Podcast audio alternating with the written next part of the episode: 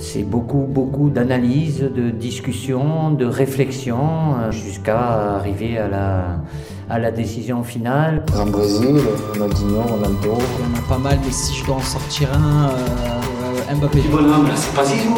Là, là, c'est pas Zizou. Là, c'est truc. Je vais faire le choix du cœur, je dirais Ronnie, parce que voilà, il a laissé sur son passage un, un héritage extraordinaire. Là, peut jouer ici, peut jouer là, c'est le l'attaquant. Bonjour à toutes et à tous, c'est l'épisode 12 de Jeux en triangle. Bienvenue à tous et bienvenue à vous, Geoffrey Sten et David Hernandez. Como state, signori? Là, je t'avoue, je manque. euh, Réponse en italien obligatoire. Molto bene. Molto bene, grazie. Au programme, vous l'avez compris, un peu d'italien, un peu d'espagnol, mais surtout du football.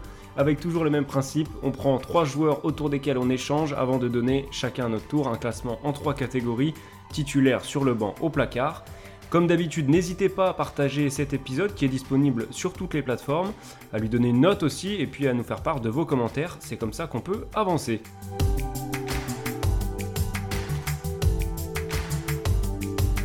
On a donné euh, quelques indices autour de ce Joko de Triangolo. Rentrons dans le vif du sujet avec une petite devinette. Combien font 28,5 divisé par 3 Euh, bah, un peu plus de 9, 9,7 quoi. 9,66. 9 et, de- 9 et demi, messieurs. Ah oui, 9 neuf et demi, comme le pardon. poste auquel on s'intéresse aujourd'hui. Putain, faut Puisqu'on vraiment que je va... reprenne mes cours de maths. Hein. Et d'italien. On a, cho- on, a J'ai cho- fait beaucoup de taf pour, le... pour mon cahier de vacances d'été là. On a choisi trois attaquants de légende aux positions reculées et à la classe rarement égalée. Trois buteurs mythiques de la Juve, de la Roma et du Real Madrid. C'est parti pour un épisode autour d'Alessandro Del Piero, Francesco Totti et Raúl González Blanco. Préparez vos accents, vos tests PCR et vos vaccins. On va voyager un peu chez nos voisins. C'est parti pour l'échauffement.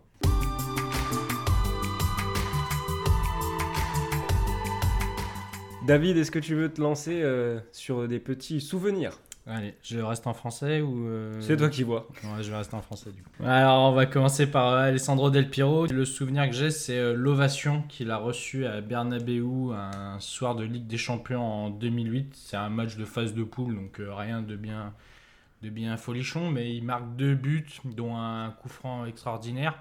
Et euh, je trouve que de recevoir l'hommage d'un stade comme Santiago Bernabéu, euh, c'est quand même pas tous les jours que ça arrive.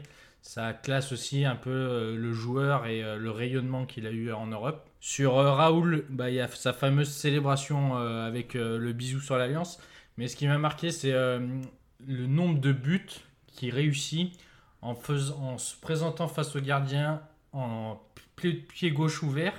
Et au dernier moment, à chaque fois, il referme le pied pour dribbler le gardien et euh, marquer. Il avait fait, euh, je crois que c'est lors de la finale de la Ligue des Champions 2000 contre Valence, il, il le fait. Et enfin, euh, Totti, c'est un souvenir beaucoup plus personnel parce que j'ai réussi. euh, j'ai réussi. J'ai fait le huitième de finale aller Grand match, Rome. David, t'avais fait un grand match. en position numéro 6. Que le huitième de finale aller de la Ligue des Champions contre la Roma de l'OL en février 2007. Euh, J'avais fait le déplacement euh, en avion avec le groupe des supporters. Euh, le match, c'est une grosse daube, un 0-0 euh, tout pété. Mais au final, dans l'avant-match, dans les rues de Rome, tu voyais des maillots de Totti partout, sur les gamins et tout. Et c'est là que tu te rends compte du poids que porte ce monsieur dans la ville, dans cette ville historique. Et, voilà. Je te rejoins un petit peu sur mon souvenir sur Totti, sur la place de Totti à Rome. Parce que moi, à l'occasion d'un voyage euh, personnel euh, à Rome, je m'étais demandé un peu tout le week-end. J'étais sûr que je voulais acheter un maillot de la Roma. C'était une- euh, l'année où Garcia était là-bas, je crois. Euh, le maillot était beau. Le maillot était beau, le coach peut-être pas, mais euh, je m'étais demandé tout le séjour si j'allais floquer Totti ou De Rossi pour au final débarquer dans la boutique. Il n'y avait plus ma taille sur les maillots, mais j'avais réalisé l'importance de Totti quand j'avais vu le nombre de maillots floqués Totti. Euh, le nombre de ces, entre guillemets, c'est pas des statues, mais des mannequins un peu à l'effigie de Totti qui sont dans la boutique. Enfin, c'était euh, juste euh, impressionnant. Ensuite, Del Piero, Encore une histoire de, de maillot, mais c'est, je crois que c'est le tout premier maillot floqué que j'ai eu dans ma jeunesse. Un faux maillot, évidemment, mais euh, je crois qu'il n'y avait même pas le sponsor. Enfin voilà, mais il était floqué Del Piero. Ça, c'est les maillots achetés lors des tournois. euh. Exactement, je sais plus dans quel cadre je l'avais. Gagné à la mais- tombola. Voilà, pas loin. Euh, donc euh, c'est celui qui a accompagné, on va dire, mes premiers équipements euh, Kipsta, quoi. Euh, donc c'était euh, un Avec vrai souvenir. jaune, j'espère. Oui, bien sûr. Ouais. Et mon premier ballon Adidas. Donc euh, ça fait beaucoup. Et il était venu juste avant le maillot floqué euh, Beckham au Real Madrid. Mais bon, c'est encore une autre histoire. Mais donc j'ai un vrai souvenir de, de- ce maillot-là. euh, très, très, très, très bon souvenir. Et puis Raoul, alors il fait partie, lui, des, de ces joueurs de mémoire qui m'ont un peu éduqué au foot. il a un peu bercé mon, adolescence. Et quand je jouais avec des amis ou même tout seul avec un ballon et qu'on s'amusait à, à vouloir être des joueurs, je me souviens que je voulais souvent être Raoul. Alors, j'avais pas son pied gauche ni son pied droit d'ailleurs, mais, euh, mais je me souviens avoir voulu m'identifier à lui et notamment à sa célébration euh, bisous sur l'Alliance. Bah, euh, pour Raoul, je vais prendre son but contre Leverkusen en finale de la, la Ligue des Champions 2002. Parce qu'en fait, bah, du coup, c'est un but qui passe un peu à la trappe dans le souvenir collectif parce que bon, il y a une certaine volée du gauche euh, Ouais. d'un certain numéro 5 euh, du Real, numéro 10 français, euh, bah, qui, qui prend un peu de place au, au panthéon du Real. Mais en fait, ce but, il est assez symbolique. C'est une longue touche de Roberto Carlos directement dans la profondeur pour Raoul. Et Raoul, il fait, bon, il déjà le mec euh, arrive à faire un appel en se disant ouais Roberto Carlos va me faire une touche de 40 mètres. Il y a que lui pour l'avoir senti. Et en fait, le, le but est un peu, c'est pas un but dégueu, mais il, la touche juste qu'il faut, une, petite balle, euh, et, euh, c'est Hans-Jörg Butt, le gardien de Leverkusen, qui la, touche un, qui la touche un petit peu comme ça, et qui finalement arrive pas à s'en sortir. Et, et voilà, c'est un but pour moi qui symbolise bien Raoul, parce qu'il y a le vice un peu dans l'appel, il y a le sens du but, et euh, cette faculté à marquer un petit peu dans toutes les situations, et finalement pas mal de buts importants. Tu parlais de la finale de Ligue des Champions 2000, ça fait déjà deux buts en finale de Ligue des Champions, c'est pas anodin euh, dans une carrière. Euh, sur Totti, moi j'ai pris euh, sa célébration selfie euh, contre la Lazio parce que euh, hyper original, parce que derby, parce que derrière, euh, enfin derrière Totti sur la photo finalement que, que va donner ce selfie, t'as les supporters de la Roma qui sont euh, dans un délire total. Je sais pas, je trouve que c'est une image vraiment, euh, vraiment marquante parce que elle symbolise à la fois euh, le, génie de Totti et son côté un petit peu provocateur de temps en temps. Et, euh, et puis sa relation fusionnelle de par le fait avec, avec les supporters de la, Roma. Sur Del Piero, bah, ce sera ses coups francs. Et au-delà de ses coups francs, en fait, c'est ses coups francs dans PES. Ah oui, C'est Sa petite technique de coup franc, voilà, sa petite technique de coup franc dans PES qui était euh, représentée à merveille à l'époque où PES c'était vraiment euh, the référence euh, des, des jeux de foot.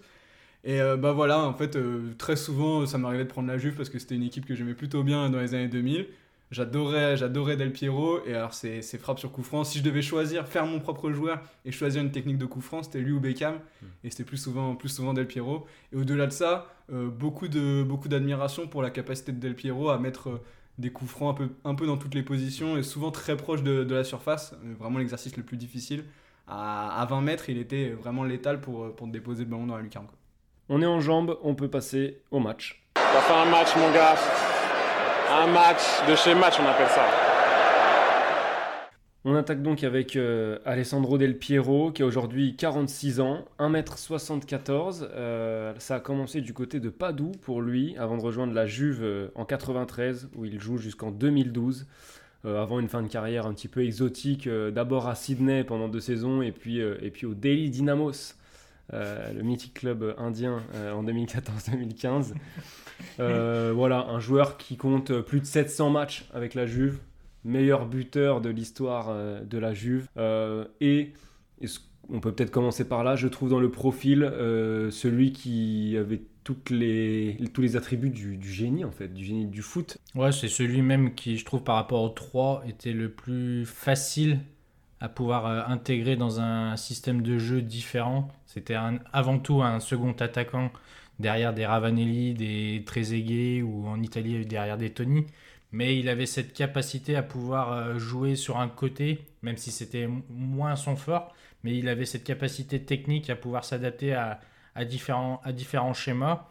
Et euh, pour moi, il représente, quand je m'imagine Del Piero, c'est l'élégance à l'italienne et en même temps la roublardise italienne, pour moi. C'est que c'est quand tu le regardes jouer, c'était il y avait de la grâce dans ses pieds. euh, il faisait des choses extraordinaires, mais en même temps, à l'image de ces célébrations où tu le vois souvent tirer la langue, euh, ce côté un peu foufou, c'était un lâche-rien, c'était quelqu'un qui était, s'il fallait aller mettre le pied, euh, en, en, préparant, euh, j'ai l'image d'un match contre le Real, mais du coup à, Turin, où tu le vois, il pousse un peu trop le ballon, mais plutôt il y va, il va, il va, il va aller au contact, il va tacler dans les pieds de, de je crois. Et c'est vraiment ça qui me. Ça, ce, ce, côté foufou qui, qui, symbolise un peu cette roublardise euh, italienne euh, qu'on peut retrouver aussi un peu chez Totti.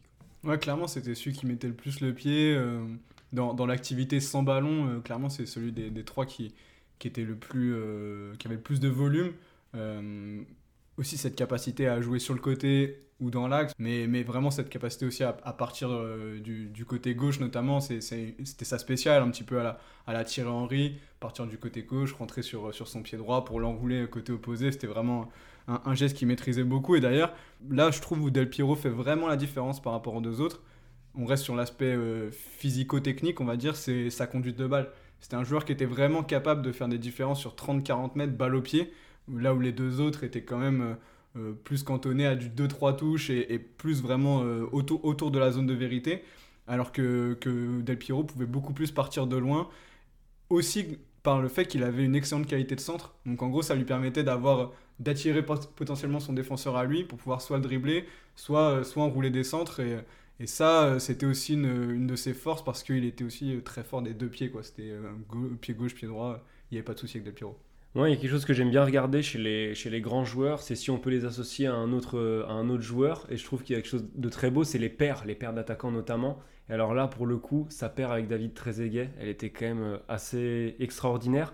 C'était euh, une belle relation déjà technique sur le terrain, évidemment. Deux vrais buteurs, mais au profil différent une relation d'amitié aussi, ils l'ont tous les deux dit, et, je suis tombé sur un, message euh, de Del Piero au moment de la... Euh, de Trezeguet au moment de la retraite de Del Piero, il me semble, qui témoignait de tout le respect euh, qu'ils avaient l'un pour l'autre, et puis il y avait eu cet épisode là où sur une saison ils sont tous les deux au même nombre de buts, à la dernière journée, ils se battent pour le, titre de meilleur buteur en Serie A, et, ils se laissent chacun un penalty, c'était Del Piero le, le tireur attitré, Penalty pour la Juve, Del Piero avait déjà marqué, donc il laisse le penalty à Trezeguet, donc un partout en gros dans les buts des deux, et à la fin, nouveau penalty pour la Juve, et cette fois Trezeguet laisse le, le penalty à Del Piero, et c'est lui qui finira par être meilleur buteur de la saison. Je trouve que c'est une histoire qui, qui est assez évocatrice de, ce qu'a pu représenter ce, duo.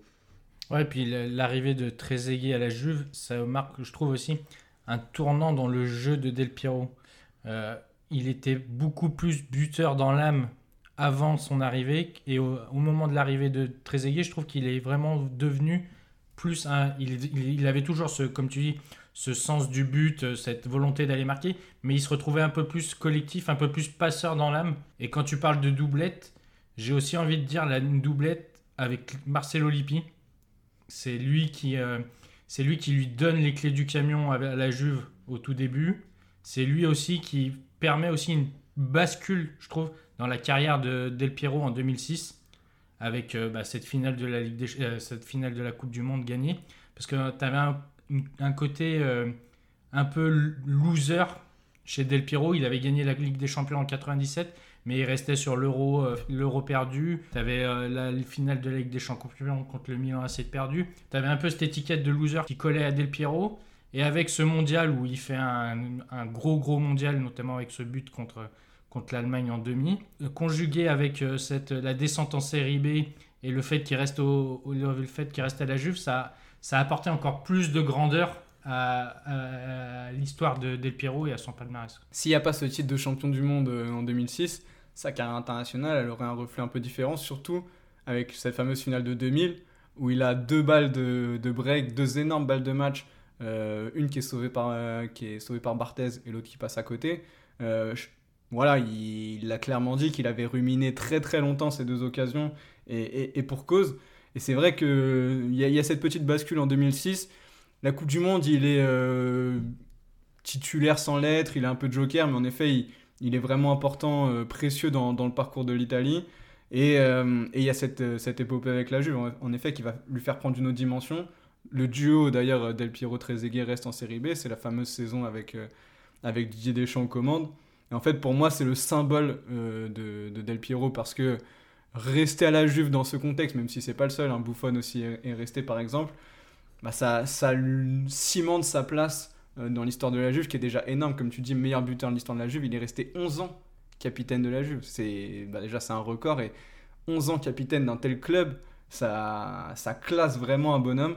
Donc, euh, donc ouais, on a, il y a ce petit tournant en fait en 2006, alors qu'il a déjà 32 ans, qui va lui permettre de vraiment prendre une autre dimension à la fois dans le cœur des supporters italiens et dans le cœur des, supporters de la Juve. Lui, pour le coup, quand il est là-bas, euh, la Juve retrouve le Scudetto, enfin regagne le Scudetto 9 ans après, ramène la Ligue des Champions 11 ans après, et ils se font un doublé Coupe Championnat aussi 34 ans après. Donc il est là dans des moments très forts de la Juve. Il a une première saison aussi euh, intéressante dès ses 19 ans, où euh, il commence déjà à marquer quelques buts, et puis après c'est une évidemment une très très grosse longévité. Et puis je voulais quand même euh, qu'on insiste sur sa, effectivement sa qualité sur, sur coup franc, où vraiment on a souvent parlé des, Beckham, des Juninho, sans les mettre à leur, à leur niveau. C'est un joueur, je crois, qui a pas loin de 30 coups francs euh, en carrière. Effectivement, très souvent de près, mais aussi parfois c'était étonnant cette capacité à. J'ai vu quelques images de coups francs d'assez loin, avec pas du tout la même technique de frappe. Euh, pour un joueur. Plus à la Pirlo. Euh, ouais, voilà, c'est ça. très très fort et qui flotte un petit peu. Et c'est pas un truc qu'on pourrait deviner comme ça de, de Del Piero ça montre aussi un peu, le, bah, c'est peut-être un ressenti personnel, mais je trouve le ressenti qu'on a de Del Piero à l'échelle mondiale.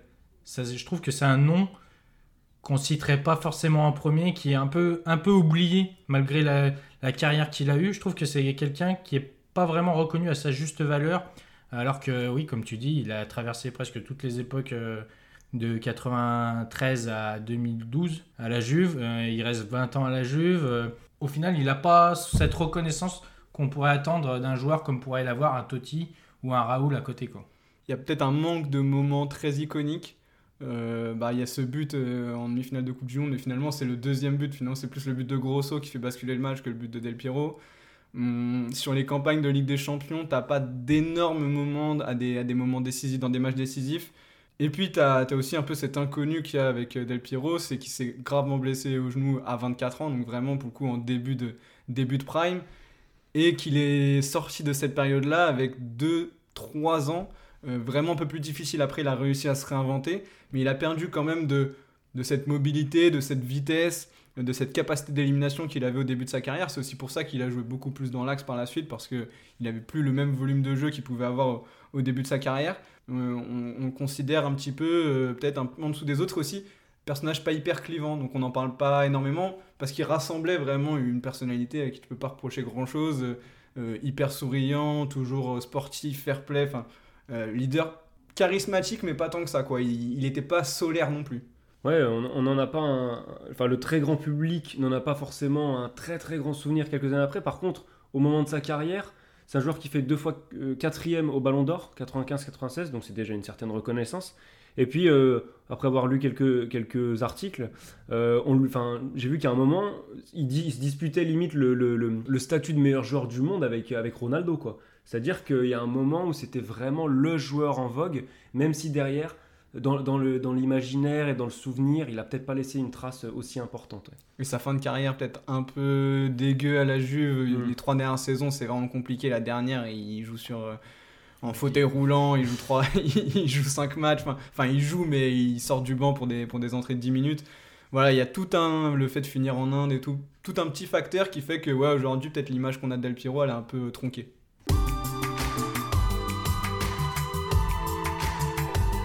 On enchaîne avec Raoul, 43 euh, ans, Raoul 1m80, Real Madrid entre 94 et 2010 une belle expérience du côté de, de Schalke 2010-2012. Et puis on a du Al Sadd ensuite pour deux saisons, même un petit coup de, New York Cosmos pour finir un petit peu euh, tranquillement. Euh, un joueur qui, entre le Real et Schalke, a cumulé juste comme ça, 839 hein, matchs, 364 buts et 133 passes décisives. Je rappelle pas toujours les stats, mais celle-ci me, me paraissait assez évocatrice. on en parlait un petit peu dans l'avant-propos, c'est celui qui avait le, le plus d'instinct de buteur, c'est ouais, celui qui était carrément le, plus buteur dans l'âme, Raoul. Bizarrement, c'est le plus buteur, mais c'est celui que tu penses forcément. Euh, quand tu penses au Real Madrid, tu te dis pas c'était l'attaquant du Real, de, du Real Madrid euh, des Galactiques, en fait. Tu penses à, Ronaldo, et Raoul a eu cette euh, capacité à s'effacer, je trouve, pour faire place à ces stars qui ont débarqué, alors que c'était quand même lui l'enfant du club qui a tout connu, le renouveau du Real au début, à la fin des années 90, en- avec le retour de ces, de finales de Ligue des Champions gagnées en 98 et en 2000. Ouais, il avait cette qualité de buteur et en même temps cette qualité collective de faire euh, le liant entre les, bah, les pavonesses qu'on appelait ceux qui étaient issus du club, euh, comme le Casillas, euh, bah, Pavone, et les Galactiques représentés par Beckham, Zidane, et, etc., et Figo. Et je trouve que c'est, si on doit faire une comparaison à l'heure actuelle, c'est un- c'était un peu un Karim Benzema avant l'heure. Quand il était, quand il n'y avait pas les Galactiques de porter, bah, il n'était pas tout seul, mais de porter le Real Madrid jusqu'au- jusque sur les toits de l'Europe, et au moment où il y a eu l'arrivée des stars, de se mettre en retrait et d'avoir un peu ce rôle un peu plus euh, passeur comme pouvait l'avoir Karim avec euh, Cristiano Ronaldo. Après, presque trop en retrait, moi je dirais, euh, sur l'époque galactique, parce que on a l'impression que ce Real, à ce moment-là, il a un peu perdu son identité. C'est pas que de sa faute, hein, c'est les choix de président, euh, la, folie des grandeurs de, Florentino Pérez à ce moment-là. Cette identité madrilène, on l'a un peu perdu et il aurait dû en être le garant. Et à ce moment-là, j'aurais peut-être plus eu envie qu'il tape du poing sur la table, qu'il montre la voie à suivre aux autres.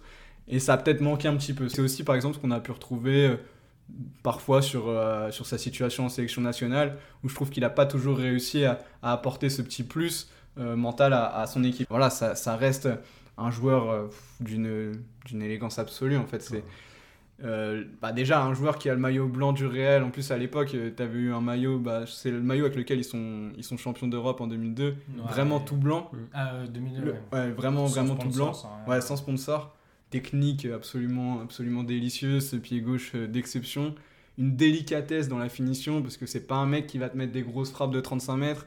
Euh, on est plutôt, plutôt dans, dans un rayon d'action qui est assez cantonné à la surface.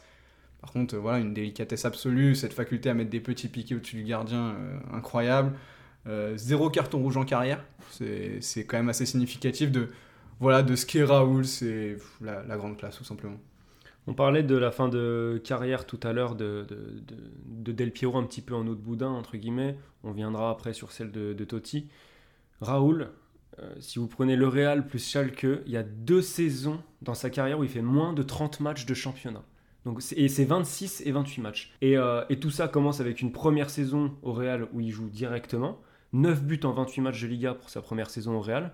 Il est révélation de l'année. Il a 17 ans. Et à à peine 20 ans, il dispute son centième match en Liga. Euh, on parle souvent, on emploie souvent hein, ce, ce terme de phénomène de précocité. Euh, si Raoul avait fait ça à l'époque contemporaine, pff, on se serait, on se serait enflammé quoi. Ouais, il est à Des- 20 buts, toutes compétitions confondues, à 18 ans. Donc là, on est dans les standards, voilà, à la, à la Mbappé, à la Benzema, de cette précocité-là. quoi.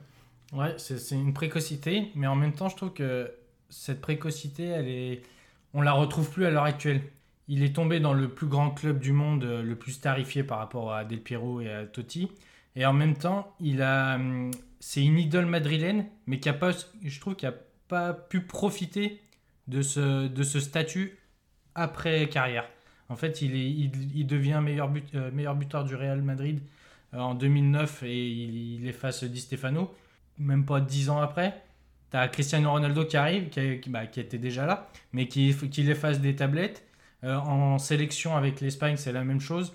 Il, devient meilleur buteur, et puis après, tu as David Villa qui arrive. En fait, tu as l'impression qu'il paye un peu. Bah, déjà, en Espagne, il paye un peu les pots cassés parce que il participe à la, montée en puissance de l'Espagne sans jamais en récolter euh, les, trophées, euh, parce qu'en 2008, il est écarté, euh, il est écarté par Luis Aragonés de la sélection. Il a ce côté mythique et iconique, mais en même temps, euh, quand tu regardes les lignes des records, bah, il y sera pas. Je trouve ça très paradoxal quand même. C'est vrai aussi en Ligue des Champions. Ça a longtemps Ouais, été le meilleur ouais. buteur historique de la Ligue des Champions.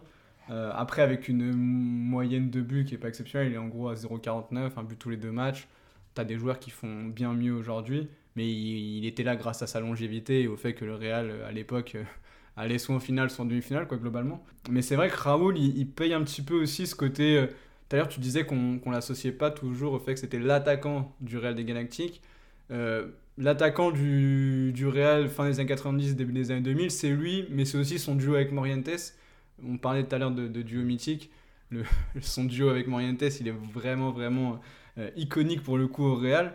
Et, ça joue aussi peut-être un petit peu sur sa perception, mais à la fois ça montre la qualité du joueur qu'il était, parce que euh, pour se mettre au service du collectif, bah, il n'y avait pas beaucoup mieux qu'un Raoul. Très bon passeur, tu disais tout à l'heure des, très gros stades de, de passes décisives, une excellente vision du jeu et aussi une, euh, extrême justesse dans ses choix, ce qui n'est pas toujours le cas pour des attaquants qui vont finir euh, leur carrière à 300 buts.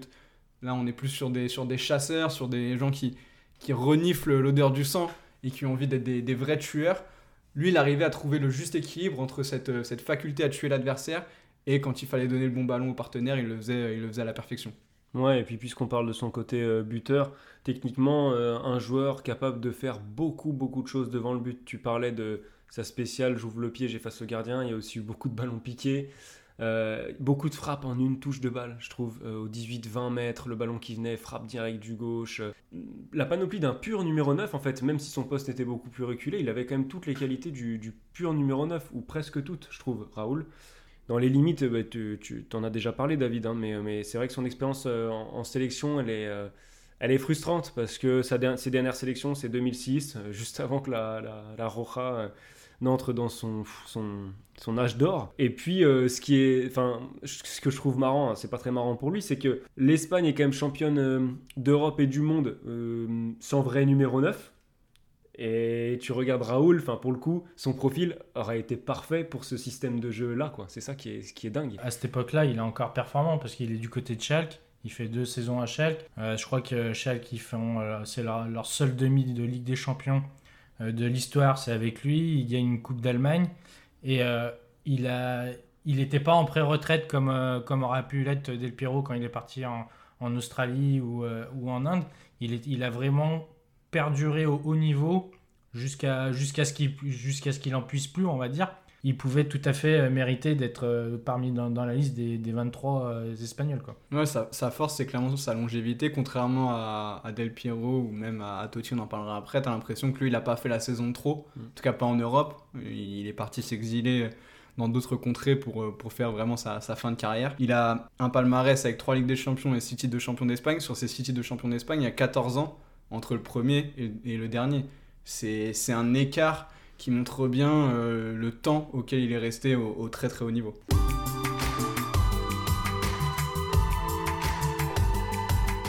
On passe à Francesco Totti, le, deuxième italien de, de ce podcast. 44 ans, Francesco Totti, 1m80, et puis euh, une expérience très simple hein, qui se résume à la Roma, 93-2017. 785 matchs pour euh, 307 buts et 184 passes décisives du côté de, de la Louve.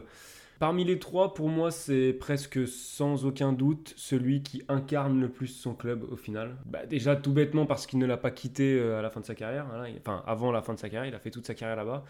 Et il y avait un côté. euh, lui, pour le coup, tu sentais que la Roma coulait dans ses veines. Euh, Raoul a été capable d'aller ailleurs en Europe qu'au Real, donc potentiellement de croiser la route du Real. Je pense que Totti, c'est quelque chose.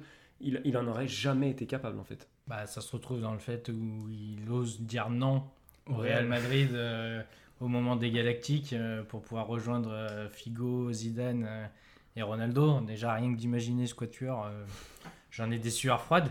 Avec Mais- Raoul, du coup. Hein Avec Raoul, du coup. Mais du coup, que serait devenu Raoul Ouais. si Totti était, était venu? C'était- C'est toute la question. Mais oui, c'est vrai que c'est vraiment par rapport aux deux autres, c'est celui qui incarne le plus son club. C'est presque le dernier empereur de Rome dans un. Dans, un, dans une ville où avec tant d'histoire et, euh, et, tant de, et, si ancienne en fait. Et euh, ouais, c'est vrai que son, son aura, comme moi je l'ai dit dans l'échauffement, euh, son aura à Rome, c'est incroyable. Il faut, faut aller à Rome pour, pour en prendre conscience. C'est l'histoire d'une vie pour lui. C'est complètement anachronique dans, dans le football d'aujourd'hui. En tout cas, tu as l'impression que ça peut quasiment plus se reproduire. Ça a ses limites, c'est-à-dire que on dit qu'il incarne le club aussi. C'est un, club avec une histoire euh, forte, mais pas exceptionnelle non plus. A contrario, euh, ça donne encore plus de valeur à ce qu'il a réussi à accomplir à la Roma. Parce que euh, il est champion d'Italie avec la Roma une fois. C'est un des trois seuls titres de champion d'Italie de la Roma. Donc ça n'a pas la même place que quand tu es champion d'Espagne avec le Real ou champion d'Italie avec la Juve, où là, ça se compte en trentaine le nombre de titres. Ce qu'il a réussi avec, la Roma, il a aussi deux Coupes d'Italie. C'est, hum, ça a une valeur sentimentale pour lui et pour nous, pour nous, le permettre de le juger. faut, faut pas oublier que sans lui, la Roma serait certainement, euh, serait peut-être un club qui serait devenu euh, un club de, de seconde zone en Italie, alors qu'il a installé cette Roma dans un top 5 italien, dans un championnat qui était à l'époque très fort, le championnat italien des années 2000. Il a réussi à avoir un grand titre, mais en fait c'est déjà très très fort et c'est presque légal de mecs qui ont réussi à gagner avec des champions ou des titres avec la Juve ou le Real. Dans le, dans le profil euh, de jeu, on avait un, joueur qui a fini sa carrière dans une position plutôt plus avancée, en numéro 9, mais euh, à la base, c'est- presque un numéro 10 dans l'âme, en fait, euh, Totti. Et c'est un superbe passeur, Francesco Totti. On parlait de, en gros, euh, Raoul, ses ballons piqués, Del Piero, ses coups francs. Totti, c'était euh, bah, les passes décisives euh, en général, mais les talonnades, je trouve, il a fait énormément de talonnades. Il en a fait une de ses, de ses marques de fabrique. Euh, il a 100 passes décisives de plus que Del Piero en carrière et une cinquantaine de plus que Raoul, juste pour vous euh, situer le bonhomme. Très, très, grand, très grand instinct pardon, dans les petits espaces pour faire jouer les autres. Euh, pareil, il y a des- y a des images où il fait des retournées pour, euh, pour lancer des coéquipiers, pas pour marquer, pour faire des passes décisives. Enfin voilà, très classe dans son jeu en une touche, dans son jeu de remise. Vraiment un superbe passeur, Totti. Je trouve qu'on a une image réductrice de Totti, euh, réduit à peut-être tireur penalty comme il était à la fin de sa carrière, où c'était presque les seuls high- highlights qu'on avait de lui. Mais il avait une palette offensive incroyable. C'est-à-dire que les tirs de loin, les, mines à, 20 à 25-30 mètres sous la barre, c'était quelque chose.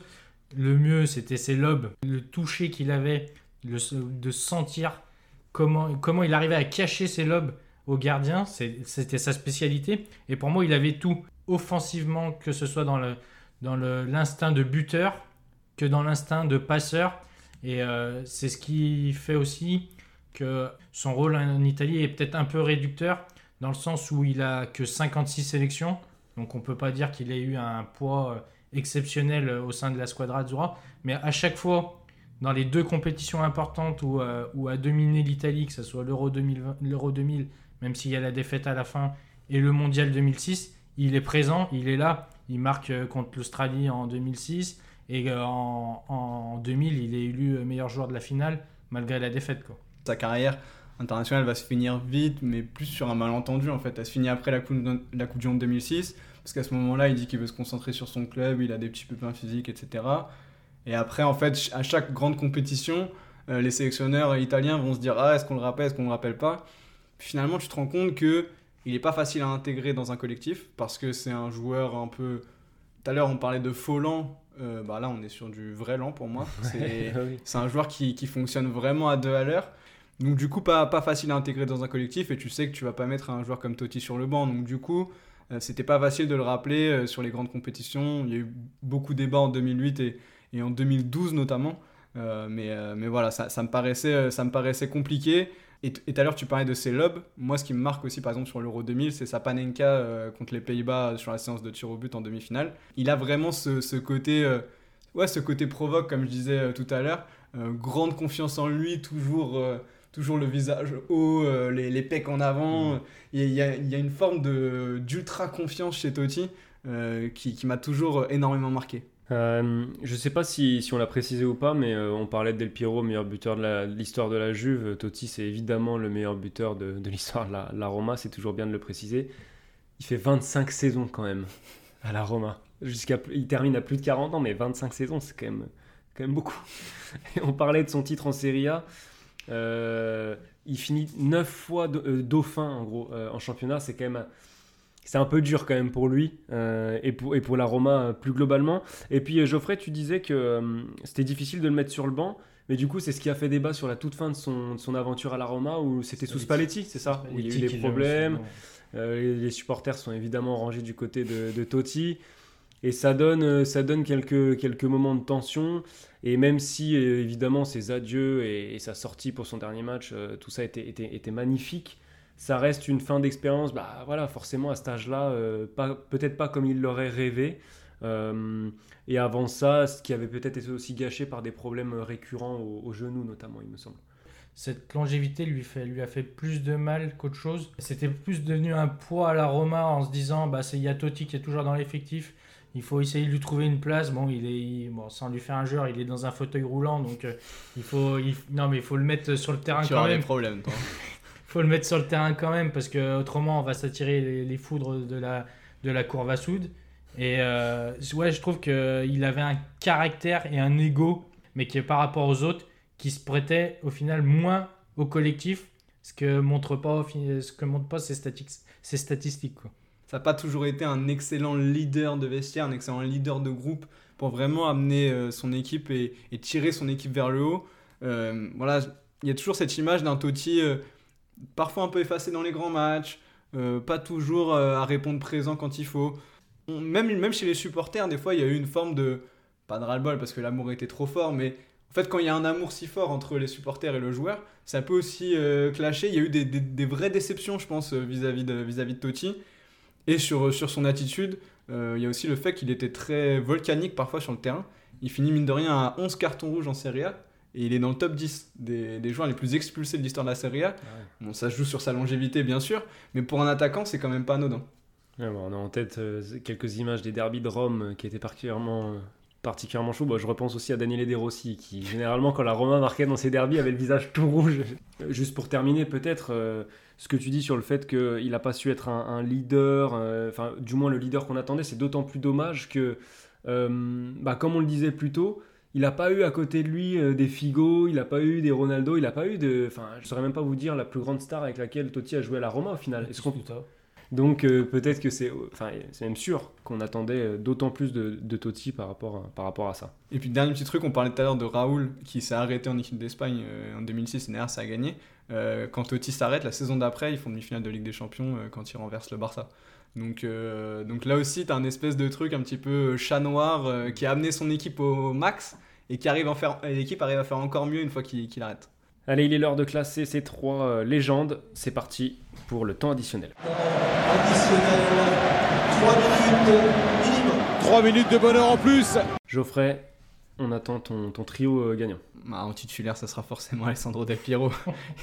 Là, c'est le cœur qui parle complètement. Mais euh, amour total pour, euh, pour Del Piero, euh, la Juve, le maillot bianconero, son, sa relation avec David Trezeguet.